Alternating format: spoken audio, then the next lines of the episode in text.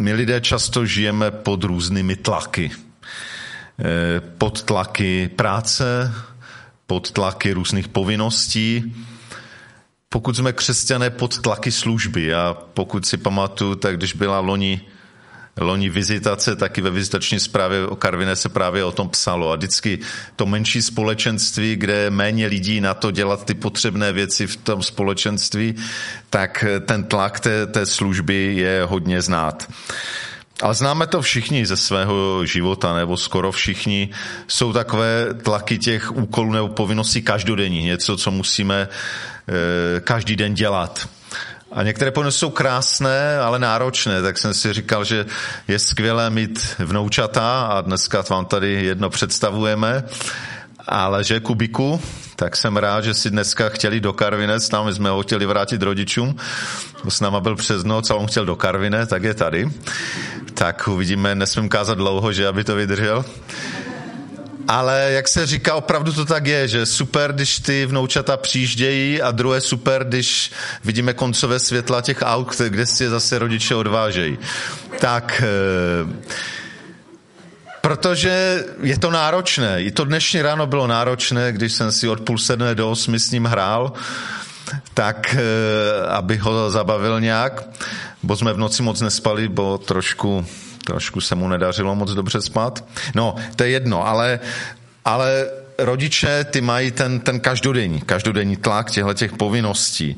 Pak známe ty povinnosti každotýdenní, zvlášť, zvlášť třeba ve sboru související s bohoslužbou. Pak povinnosti, které přicházejí s ročním obdobím a tak dál.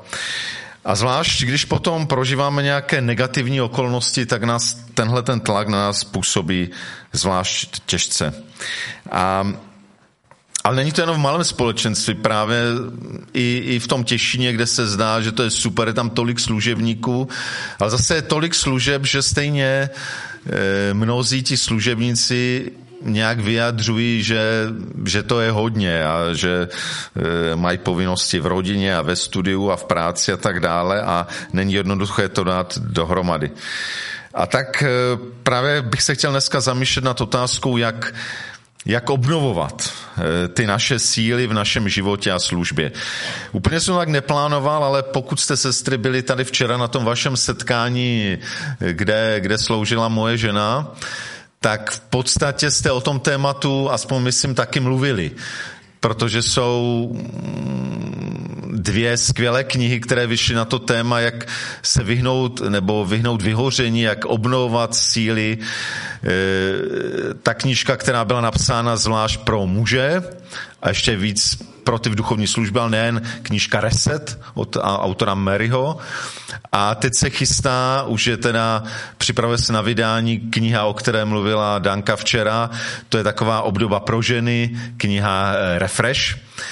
Eh, reset, to znamená znovu nastavit refresh, občerstvit a mm, tak jsem to úplně neplánoval, vyšlo to tak, že dneska chci o tom také mluvit, ale, ale e, víc z toho pohledu, jak nám k tomu něco říká písmo a e, bude to možná trochu méně, e, méně praktických věcí, než kterých mluvila včera Danka, ale, ale věřím, že i do nějakých praktických závěrů to taky dojde. Ten text, který jsem si k tomu vybral, je ze Starého zákona, z proroka Izáše, a je ze 40. kapitoly, kde, kde se hodně změní ta, ta situace, eh, kdy najednou prorok Izeáš se ocitá v době, kdy eh, izraelský národ prožívá velmi těžké období. Jak jsem říkal, že ten tlak povinnosti a úkolů je zvlášť těžký, když, když jsou nějaké špatné okolnosti, negativní, tak tehdy to boží lid velmi prožíval. Byl v babylonském zajetí a prožíval to, že, že vlastně je mimo mm, mimo svou zemi, je ve vyhnanství, nemá národní svobodu a, a dokonce nemá ani ten chrám, který pro ně byl něčím mnohem důležitější, než jsou pro nás kostely dnes. Bylo to místo, kde Bůh zaslíbil zvláštním způsobem přebývat a nikde jinde. Takže když oni přišli o chrám, vlastně jakoby přišli o tu jistotu, že Bůh je s nimi, o jistotu jeho, jeho ochrany, jeho přítomnosti. A v téhle dost zoufalé situaci, kdy přišli o svou zemi, o, o, o svou národní svébytnost, o, o boží přítomnost, o chrám, tak právě do této doby začíná prorokovat Izáš od 40. kapitoly a v té 40. kapitoli čteme o tom, že, e, že prorok potěšuje v boží jménu boží lid, mluví o božím příchodu, o boží moci a velikosti. A pak ta kapitola končí několika verši, které teď chci přečíst, které právě mě povzbuzují a jsou k tomu tématu obnovy sil. Takže pokud máte Bibli, můžete si to také najít. Je to Izajáš 40. kapitola a budu číst od 25. verše do konce kapitoly Izáš 40 od 25. verše. A prorok tady mluví vlastně v božím, božím jménu. Ke komu mě tedy chcete přirovnat? Svatý říká, kdo se mi vyrovná?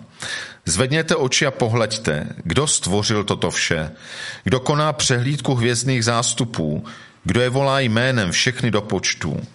Má nesmírnou sílu, jeho moc je úžasná, nikdy mu nechybí ani jediná. Proč tedy říkáš Jákobe, proč si Izraeli stěžuješ? Má cesta je hospodinu ukrytá, můj Bůh si nevšímá mých práv. Co pak to nevíš? Co pak to neslyšíš? Hospodin Bůh věčnosti jen stvořil zemské končiny. Není unaven ani vyčerpán. Jeho moudrost je nezměrná. On dává sílu znaveným a vysílené umí posílit. Mladí jsou unavení, zesláblí, mládenci klopítají a padají. Kdo ale v hospodina doufají, ti nabývají nových sil. Vznášejí se jako na orlých perutích, běží a nejsou vyčerpáni, kráčí a nejsou znavení. Eh, prorok Izáš tady mluví o tom, že Bůh je nesrovnatelný. Zdůrazňuje stvořitelskou moc a v tomhle eh, úseku právě mluví o tom, že Bůh stvořil a řídí a vede všechny hvězdné zástupy, což nám možná tolik neříká, kromě toho, že Bůh je samozřejmě Bohem vesmíru, ale v tom prostředí Babylona to bylo velmi důležité, protože Babyloniané, jejich utlačovatele, jejich věznitele, nejmocnější říše tehdejší doby, tak eh, oni eh, vlastně uctívali hvězdy. Měli takovou, hvězdy pro ně byly vlastně bohové, kteří všechno řídili. A a Izáš tady v boží jménu říká, no ale pozor, ty hvězdy, kterým, kterým slouží, které uctívají babyloniané, to všechno je boží dílo. Bůh je ten, kdo, kdo je řídí. Bůh je ten, o, které, o každé z nich ví. A prorok Izáš tu pak e, vlastně cituje takovou, takovou stížnost, nářek Izraelitů. Má cesta je hospodina ukrytá, můj Bůh si nevšímá mých práv. Je to něco, co i my, na někdy i my věřící, taky ve svém životě možná takové nářky máme, má cesta je hospodinu ukrytá. Možná právě proto, že Izáš zdůrazňuje, jak, jak Bůh je obrovský, veliký, jak všechno stvořil, tak někdy nás může napadnout, když se nám špatně vede, když na nás všechny věci padají, když ten tlak je, je, je veliký, tak máme dojem, tak asi ta má cesta je hospodinu ukrytá. On o mě asi neví. Teď já jsem takový jeden z devíti nebo osmi miliard, nebo kolik nás je teď na zemi. Však asi Bůh o mě ani neví. A a Bůh si nevšímá mých práv, Bůh e, nezná můj život, nezajímá se o mě, co je mi platné, že Bůh všechno stvořil a nad tím vším je prostě ta moje situace není něco, co by ho zajímalo. A celá ta kapitola 40. proroka Izáše mluví o tom, že Bůh je jiný, než si Izrael představoval. Že Bůh je nejenom mocný stvořitel všeho velký, moudrý, ale že je taky Bohem dobrý. Má e, kousek předtím v 11. verši mluví, je tam to podobenství, které potom Ježíš stáhl na sebe, že Bůh je pastýřem. Jako pastýř bude své stádo pást, zhromáždí do náručí beránky, bude nosit na rukách, zvolna povede březí ovečky. Nádherný obraz Boha jako pastýře, který o každé ovečce ví, která zvlášť šetrně se stará o ty, které to potřebují. Březí ovečky, ovečky, které čekají miminko. Tady máme taky jednu takovou ovečku, že která, která čeká miminko, Verču. A Bůh o, každé, o každém z nich ví, Bůh o každém z vás ví, říká Izraelitům Izáš, protože Bůh je nejenom obrovský, moudrý stvořitel všeho, ale je dobrý. A pak e, říká, má takové vyznání, že Bůh není unaven ani vyčerpán. Eh, to, co možná Izraelité se jim zdálo, že, že Bůh eh, nějak s nimi není, že si vzal nějakou mm, přestávku, pauzu, že teď si někde odskočil a odběhl a, a neví o tom, co se Izraelitům stalo, jak přišli, jak byl jejich chrám zničen, vypálen, jak se dostali do zajetí, jak se tam trápí v tom zajetí, ale e, Izáš říká, je to jinak. Bůh není člověk, aby si potřeboval odskočit, aby potřeboval nějaké jít, jít bokem. Bůh stále pracuje. Bůh stále pracuje se záměrem, akorát a v tom je ten obrovský rozdíl a to je něco, k čemu ten prorok povzbuzuje. A jsme si uvědomili, že Bůh prostě má svůj čas. Eh, je správné k Bohu volat a modlit se a, a vzývat jeho jméno, a přesto stále počítat s tím, že, že, eh, že Bůh reaguje ve svém času, že má, že má svůj plán, svůj záměr. A do toho ty naše modlitby nějak zapadají, ale neznamená to, že, že nás vyslyší v tuhle chvíli, ale Bůh každou modlitbu slyší, ale reaguje, pracuje ve svém harmonogramu se svým záměrem. A pak mluví o té obnově, o tom tématu, ta otázka, jak obnovovat sílu v našem životě. On dává sílu znaveným a vysílené umí posílit. Izáš znovu zdůrazňuje, že Bůh je zdrojem obnovy. A určitě jsou dobré všechny ty prostředky, které nám Bůh i do života dal, jako je odpočinek, jako je spánek, jako je, je řád v životě, jako by stavět si priority, eh, jako je umět spolupracovat s druhý. K tomu nám pán Bůh dal i rozum a nějakým způsobem nás vytvořil, ale přesto je klíčové si uvědomit, že že nakonec zdrojem obnovy je, je Bůh sám. Já bych chtěl přečíst dvě místa, které nám trošku konkretizují, jak, jak eh, Bůh obnovuje. Jeden je to z žalmu 103. Eh, verš 3 až 5. On ti všechny tvé viny odpouští, on tě uzdravuje ze všech nemocí, on tě vykupuje od smrti v propasti, on tě korunuje láskou a něžností, on štědře naplňuje tvé žádosti, mládí ti obnovuje jako orlovi. Tady mluví žalmista o Bohu, který obnovuje skrze své milosrdenství, které nám odpouští naše viny, které nás ozdravuje, vykupuje ze smrti a tak dále. E, to je jeden, jedna důležitá cesta, kterou Pán Bůh používá k tomu, aby nás obnovoval, nás obnovuje jeho milosrdenství. A my ale trošku jiným způsobem se to týká možná mužů a trochu jinak žen. A nakonec do toho pokušení padáme znovu a znovu, že a v dnešní době, zvlášť v době výkonu, že máme dojem, že prostě všechny tyhle věci musíme zvládnout, že se od nás očekává výkon. A někdy tak vnímáme i Boha, že je ten, kdo, kdo od nás očekává výkony. A Nechci říct, že Bůh neočekává vůbec nic. Možná k tomu za chviličku dojdu, ale Bůh nás obnovuje milosrdenství. Milosrdenství znamená, že milosrdenství se dotýká někoho, kdo, kdo nemá co dát. Kdo, kdo nepřichází tady s výkonem, ale kdo, kdo je prostě možná na konci svých sil, kdo neví kudy kam, sedne si a možná právě tehdy se otvírá tomu, aby se ho mohlo dotknout boží milosrdenství. Eh, často pán Bůh nemůže pracovat v našich životech, protože chceme chceme to dotáhnout pořád sami z vlastních sil. A dokonce i lidé, kteří jsou na tom velmi špatně, a pamatuju si, když jsem před lety pracoval jako dobrovolník v Teen Challenge, potkával se s lidmi, z narkomany v jejich doupětech a, a ti lidé objektivně na tom byli špatně. Oni to vnímali a pořád mnozí z nich si říkali, ale ještě nejsem na dně, ještě, ještě nemusím jít do nějaké změny, ještě nemusím volat k Bohu, ještě, ještě to nějakým způsobem jde. A myslím, že to je lež, kterou, kterou, se kterou ten zlý přichází, aby, aby nás ještě víc ponořil. A možná, že než na to dno dojdeme, tak mezi tím umřeme. E, a to je to pokušení prostě Eh, nesednout si a neříct, pane Bože, tak já nevím kudy kam, já potřebuju tebe, já potřebuju tvé milosrdenství, já potřebuju tvou milost. Ne něco, co si zasloužím, a něco, co mi dáváš jako dar. A podobný je verš z Nového zákona, napsalo apoštol Pavel Titovi ve třetí kapitole verše 5-6 kdy říká, že nás Bůh zachránil ne pro naše spravedlivé skutky, ale pro své milosrdenství. Znovu stejná myšlenka.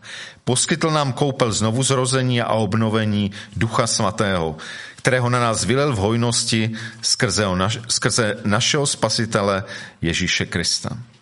Zase obnova skrze Boží milosrdenství, a dává nám skrze víru v Ježíše Krista znovu zrození a obnovení duchem svatým, kterého na nás vylil. Nový zákon mluví o nádherné cestě e, k obnově. Skrze víru v Ježíše můžeme přijmout ducha svatého, ducha pokoje, ducha radosti, lásky, jak říká poštol Pavel na jiném městě, ducha, ducha moci, e, dobroty a, a lásky, ducha, který, který nás může znova obnovit. Když se vrátím zpátky k Izajášovi, tak e, někdy máme dojem právě to, že jsme schopni se obnovit sami z vlastních sil. A Izáš tu říká v tom předposledním verši, kdo je pro nás zdro, nebo modelem síly? Modelem síly jsou často e, mladí lidé plní sil, sportovci, e, jo, kteří, kteří jsou namakaní, kteří, kteří mají ty svaly. A a někdy ty různé televizní a jiné reklamy nám ukazují, že, že do toho stavu se máme dostat a že nám různé chemické preparáty poslouží k tomu, abychom neměli vrázky, abychom furt byli jakoby mladí. A Boží slovo říká, ale pozor, i mladí jsou unavení, zesláblí, mládenci klopítají a padají. Izáš říká, to není, to není o fyzické síle, to není o, o téhleté zdatnosti. To nám nezaručí tu, tu sílu ale je to někde jinde a to je ten klíčový poslední verš, která má takové čtyřnásobné zaslíbení.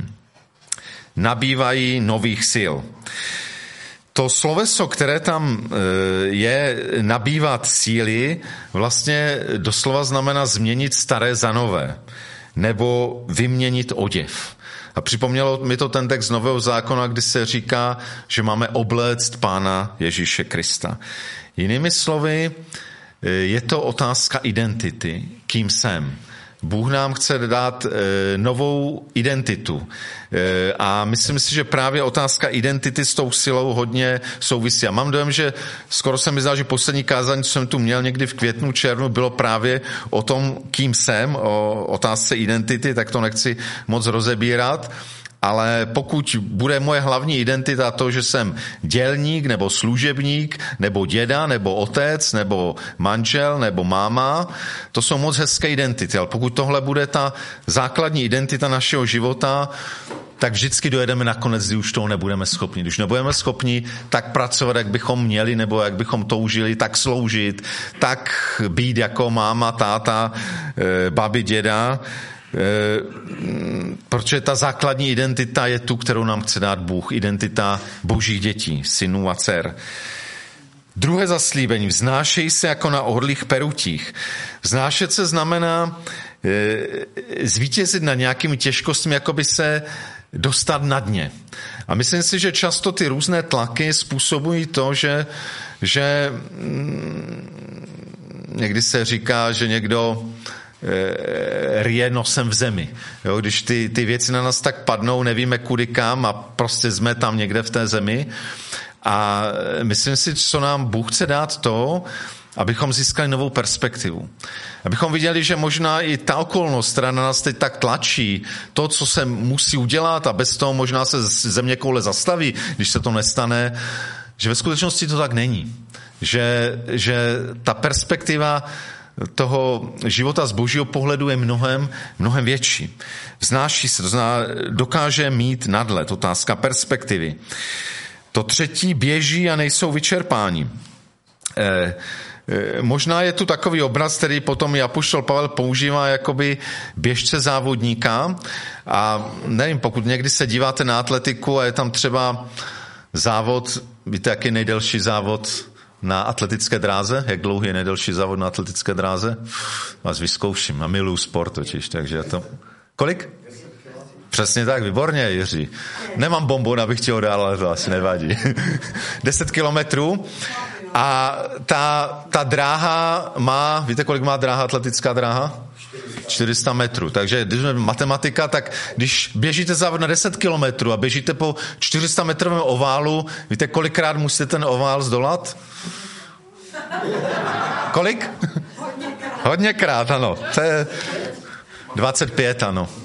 10 tisíc děleno 425, výborně.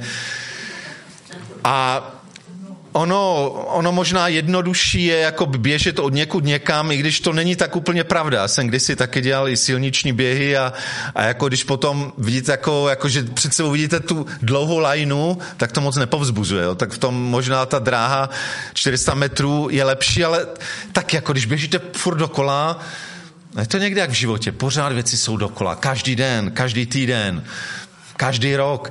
Pořád se to nějak jakoby točí a to je někdy strašně únavné. A Jizáš tu říká, běží a nejsou vyčerpáni. I právě v opakujících se okolnostech nejsou vyčerpáni a to je pro mě obraz nějaké to, že člověk má nějakou chuť do toho, dynamiku, že má nějakou motivaci. Proč ten běžec běží 25krát ten okruh a běží teda fest rychle, takový ti dobří běží fest rychle. Myslím, že většina z nás by měla problém 100 metrů se s ním udržet. E, a oni to dělají proto, že mají nějakou motivaci, mají nějaké silné proč, proč to, proč to dělají. Takže to je otázka motivace. Běžet bez, bez únavy, jít dál a to poslední kráči nejsou znavení. Je to e, obraz toho, že jít stále vpřed, to znamená mít nějaký cíl, otázka zaměření, e, za čím jdu. Takže to vícenásobné zaslíbení, které nám Pán Bůh tady v tom božím slově dá, jestli k tomu ještě potom vrátím, je otázka naší ident, nové identity, kterou máme v Bohu, nové perspektivy z božího pohledu, motivace, kterou může být boží láska, to je úžasné, když ta nás motivuje k životu, a cíl, který je, je dál, který je v té věčnosti, do které, té věčná odměna, do které nás pán povolal. A tahle to zaslíbení, které pán Bůh dává, že kdo bude nabývat nových sil, kdo se bude vznášet, kdo bude běžet a není vyčerpán, kdo kráčí a není znaven. Víte, jak tam byla ta podmínka, to zaslíbení? Komu to pán Bůh zaslibuje, že tohle to se bude dít? Ano, kdo skládá V tomhle textu bylo, kdo v hospodina doufají, bratr to zná, David na spaměť, jiné překlady mají, kdo skládají naději v hospodina, nebo kdo očekávají na hospodina. Je to teda veliká výzva k tomu, abychom, abychom spolehali na Boha, abychom obraceli svůj zrak k němu v důvěře.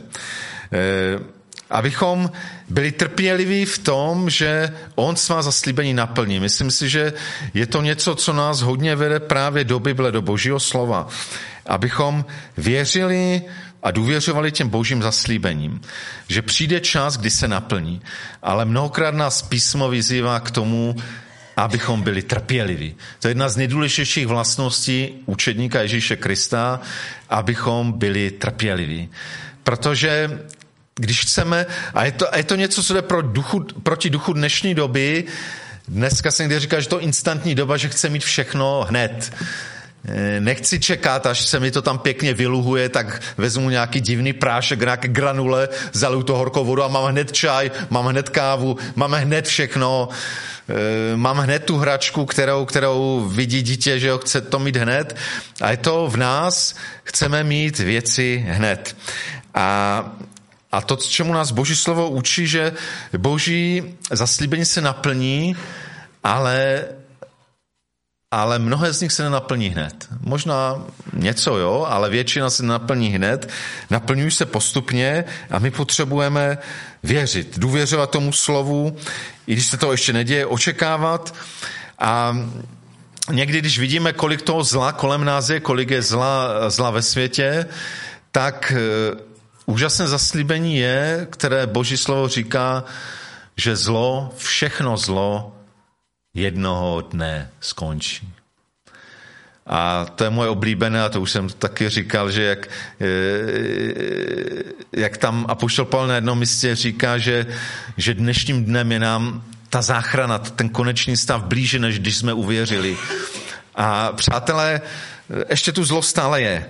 Ale chci vám říct malé tajemství, on to není tajemství, že, že už ten konec toho zla je o týden blíž, než to bylo před týdnem. Už je o týden blíž. Je o týden blíž. Bez ohledu na to, co se děje v zemích kolem nás, v naší zemi, možná někdy kolem nás, v naší rodině, eh, možná někdy v našem životě, věci, se kterými zápasíme, tak Boží se jasně říká, že Bůh jedná a bude jednat se zlem. Je ještě ten čas, kdy, kdy roste i to obilí, i, ten, i, i, ten, i ta ple, eh, plevel ale, ale blíží se ten čas, kdy, kdy se to ukáže, kdy všechno zlo skončí. A možná právě to, když tomu budeme věřit, když znovu se opřeme o Boží slovo, znovu zaměříme svůj pohled na Boha, zaměříme na Krista, ve kterém všechna ta Boží zaslíbení mají svoje amen, svoje naplnění, tak to nám dá sílu eh, vykročit. Jakoby ten, ten nadlet nad možná někdy těmi okolnostmi a tlakem, který v danou chvíli prožíváme. Takže než eh, to zhrnu na závěr, ještě chtěl bych jednu myšlenku. Říkal jsem, že někdy i v dobrých věcech, které děláme, i ve službě, ať je to služba eh, křesťanská, ať je to služba, kdy sloužíme jako rodiče nebo, nebo nějakým způsobem jako ti, kteří eh, sloužíme druhým, mm, jako ti za něco zodpovědní. Nesmíme nikdy zapomenout, že že naše služba je vždycky až v druhé řadě. A někdy jako křesťané máme dojem, že pán Bůh je někdo, kdo prostě po nás strašně moc chce a strašně moc, jo, a když uvěřím, tak to je, budu muset sloužit a tam chodit a to dělat a to nedělat.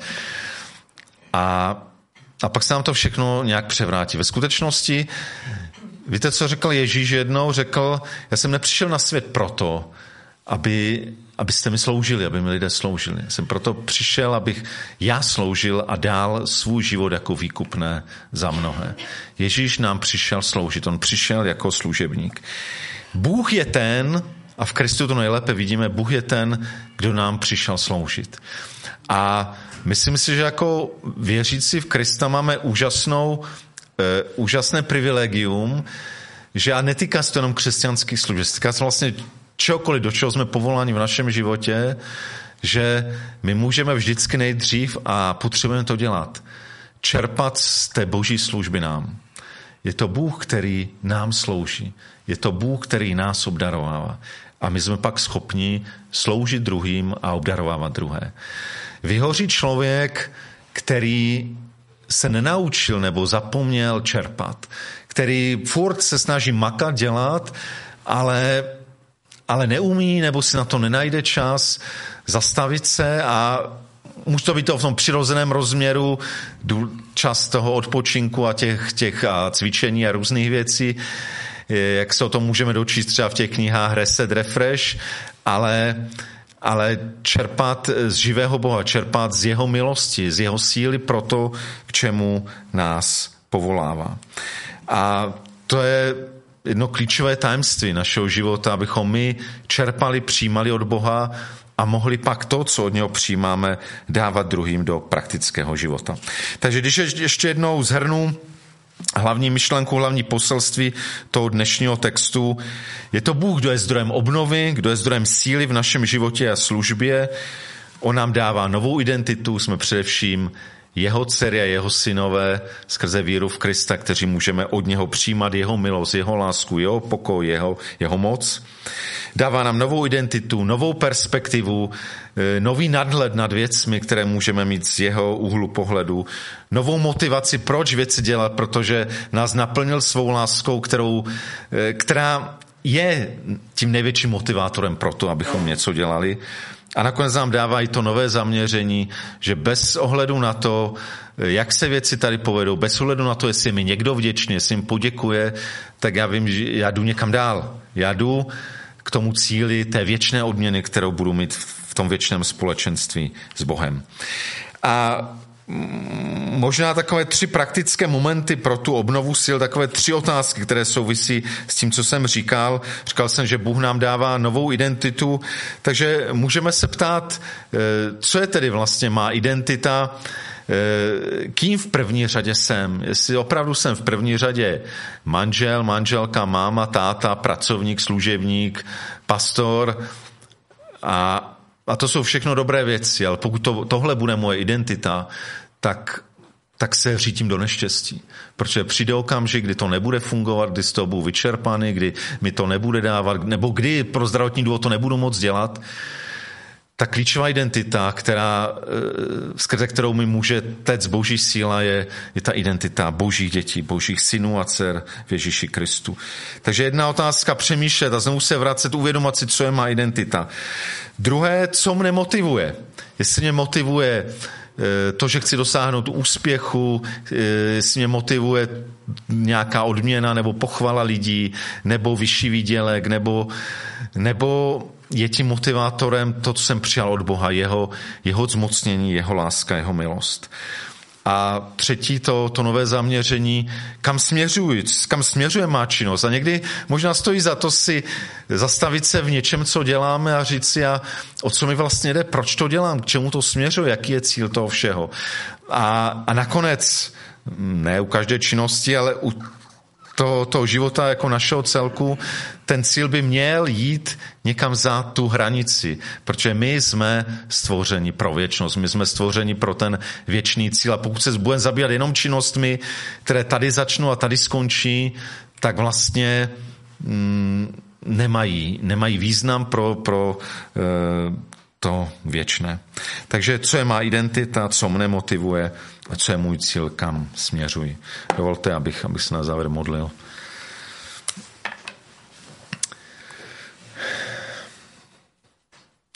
Pane Bože, ty znáš každého z nás a vyznávám, že to není tak, jak naříkali Izraelité, že si mysleli, že pán Bůh o nich neví, že se o ně nezajímá. Ehm, jsem pevně uvěřil a, a, mm, a mnohé zkušenosti s božím slovem i s realitou života mi ukazují, že pravda je taková, že Bůh o každém z nás ví. Bůh o tobě ví. Bůh ví, co procházíme, co prožíváme, s čím zápasíme. Možná jsme tu mnozí, kteří se dnes jsme tu přišli jako vyčerpaní, jako unavení, jako ti, kteří jsou pod tlaky. A tak eh, ti chci zvěstovat eh, to, že, že Bůh chce vstoupit do tvé situace. Že Bůh chce nadlehčit to tvé břemeno, že Bůh chce to břemeno vzít na sebe. Že Bůh chce dobrou změnu ve tvém životě. A, ale je takový, že se nikdy do našeho života nebude rvát násilím. Že nikdy nepřijde tam, kde není pozván. To je vzácný a něžný host, který klepe, ale, nedře se násilím. A tak eh, tě, pane, prosím, aby abych byla naše, naše mysla, naše srdce dokořán pro tebe. A možná, když o to horší věci prožíváme, tak kež o to víc jsme ochotní ti otevřít své srdce, své životy a dovolit, abys nás obnovil, abys nám daroval novou identitu, aby si nám daroval nové zaměření, novou perspektivu, nový nadhled aby si nám dal sílu k tomu, co, co máme dělat. Abychom možná uměli rozlišit, co máme dělat a co nemáme dělat. A věřím, že ty nás, pane, zmocňuješ k tomu, eh, co máme dělat, co je naším úkolem, co je naším povoláním, ať je to v našem zaměstnání, v našich manželstvích, rodinách, v našem společenství. Tak ti, Bože, děkuju, že, že nechceš, abychom vyhořeli, že nechceš, abychom, eh, aby nás ty věci našeho života zavalily, ale že, že chceš tím projít s námi, že chceš nás držet za roku, že chceš nás v těch nejtěžších chvílích nést, Děkuju, že, že máme tebe, takového Boha, který se o nás zajímá, který o nás ví. A tak tě moc prosím, aby, aby my, kteří jsme tomu uvěřili, aby jsme se znovu k této víře vrátili, znovu se rozhodli ti důvěřovat a svůj život ti otevřeli. A ti, kteří to možná ještě tomu nevěří nebo to nezakusili, prosím o tu milost, aby se to stalo. Aby mohli zakusit tebe, živého Boha, ve svém vlastním životním příběhu. Aby se odpověděl na jejich nejhlubší otázky aby uzdravil jejich nejhlubší zranění, aby mohli vykročit jako noví lidé a radovat se z toho života, do kterého je postavil. Amen.